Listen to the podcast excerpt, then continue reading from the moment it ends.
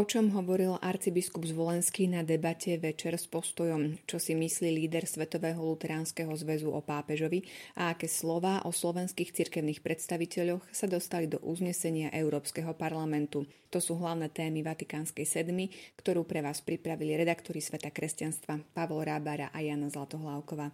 Príjemné počúvanie. Oficiálna časť synody na Slovensku sa síce skončila, no vyplynulo z nej viacero zaujímavých tém, za čo sme z novinárskeho pohľadu veľmi vďační. Práve o záveroch synody a výzvach pre katolickú cirkev sme debatovali v útorok večer v divadle Teatro Colorado v priestoroch patriacich bratislavským františkánom. Na podujatie Večer s postojom prijal pozvanie aj bratislavský arcibiskup Stanislav Zvolenský. Ten sa veľmi otvorene vyjadroval k nastoleným témam, ako aj otázkam z publika. Rozvinul napríklad svoje myšlienky o zamestnávaní lajkov v štruktúrach farností, čo v takejto miere doteraz neurobil žiadny slovenský biskup.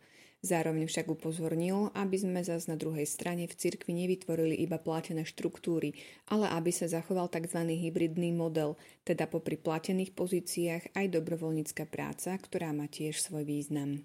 S bývalým predsedom konferencie biskupov Slovenska sme sa dotkli aj témy farských pastoračných a ekonomických rád, ktoré sú podľa synodálnych záverov na Slovensku často formálnou záležitosťou.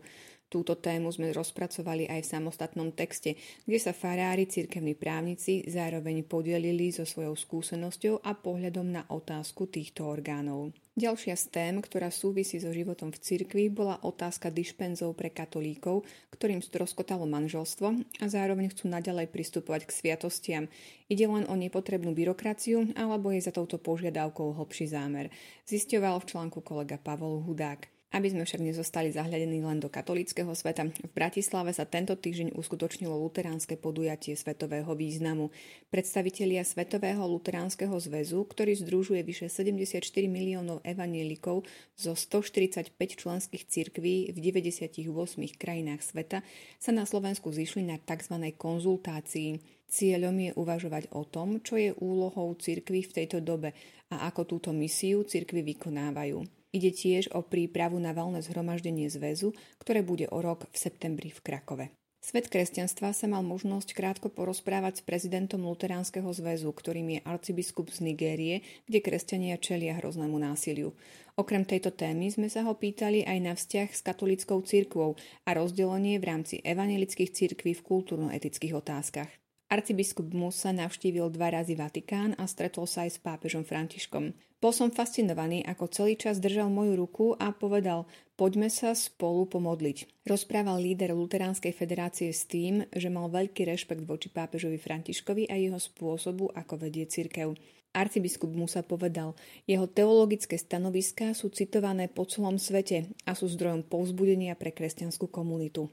Hoci prirodzene žijeme každý predovšetkým problémami a výzvami vo svojej vlastnej cirkvi, z času na čas nie je na škodu pozrieť sa, čo majú nové aj naši bratia a sestry odvedľa. Vypočujte si ďalšie udalosti v skratke.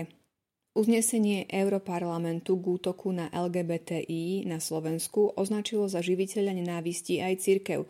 Europoslanci kritizujú Alianciu za rodinu aj Ústavu Slovenskej republiky. Europarlament vyzval Hegerov kabinet, aby dosiahol zmysluplný pokrok pri ochrane LGBTI komunity pred trestnými činmi z nenávisti.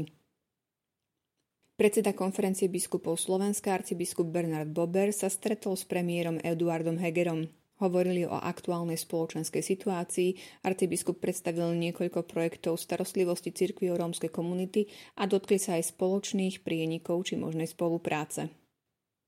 Na Slovensko prišiel generálny predstavený menších bratov Františkánov, stretol sa s biskupmi v kúrii Bratislavskej arcidiecézy, stretne sa aj s bratmi v Trnave, s utečencami z Ukrajiny v Pruskom a program ukončí v Beckove. Slovenský parlament prijal uznesenie o slobode vierovýznania alebo presvedčenia. Poslanci zároveň uznesením vyzvali na pravidelné monitorovanie situácie v oblasti slobody náboženstva alebo presvedčenia a príjmanie opatrení v prospech trpiacich pre svoju vieru alebo presvedčenie. Členka Pápežskej akadémie pre život obhajuje právo na potrat. Taliansko-americká ekonómka Mariana Madzukatová zdieľala propotratové vyhlásenia týkajúce sa rozhodnutia Najvyššieho súdu USA. V Eritreji zatkli katolického biskupa a dvoch kňazov. Duchovných obvinili z toho, že vo svojich homíliách upozorňovali na porušenie ľudských práv v krajine. Firmy môžu internými predpismi zakázať nosenie viditeľných náboženských symbolov, rozhodol Súdny dvor Európskej únie. Ten rozhodol v spore medzi moslimskou sťažovateľkou a belgickou firmou. Pápež František predlžil synodálny proces o ďalší rok. Synoda o synodalite bude teda pozostávať z dvoch zasadnutí v rokoch 2023 a 2024. Ani tento raz nevynecháme knižný typ pre vás. Žiadam vás v mene Boha 10 prozieb pre budúcnosť nádeje. To je názov novej knihy pápeža Františka, v ktorej formuje svoje výzvy predchádzať vojnám, udržiavaním kolektívnej pamäti, obmedzením zbrojenia a oslobodením ľudstva od jadrových zbraní. Zostavovateľom 150-stranovej publikácie, ktorá vyšla 18. oktobra v Taliančine vo vydavateľstve Piemme, je argentínsky novinár Al-Qaide. Vatikánsky rozhlas priniesol niekoľko myšlienok svätého Otca z novej knihy, medzi nimi aj túto.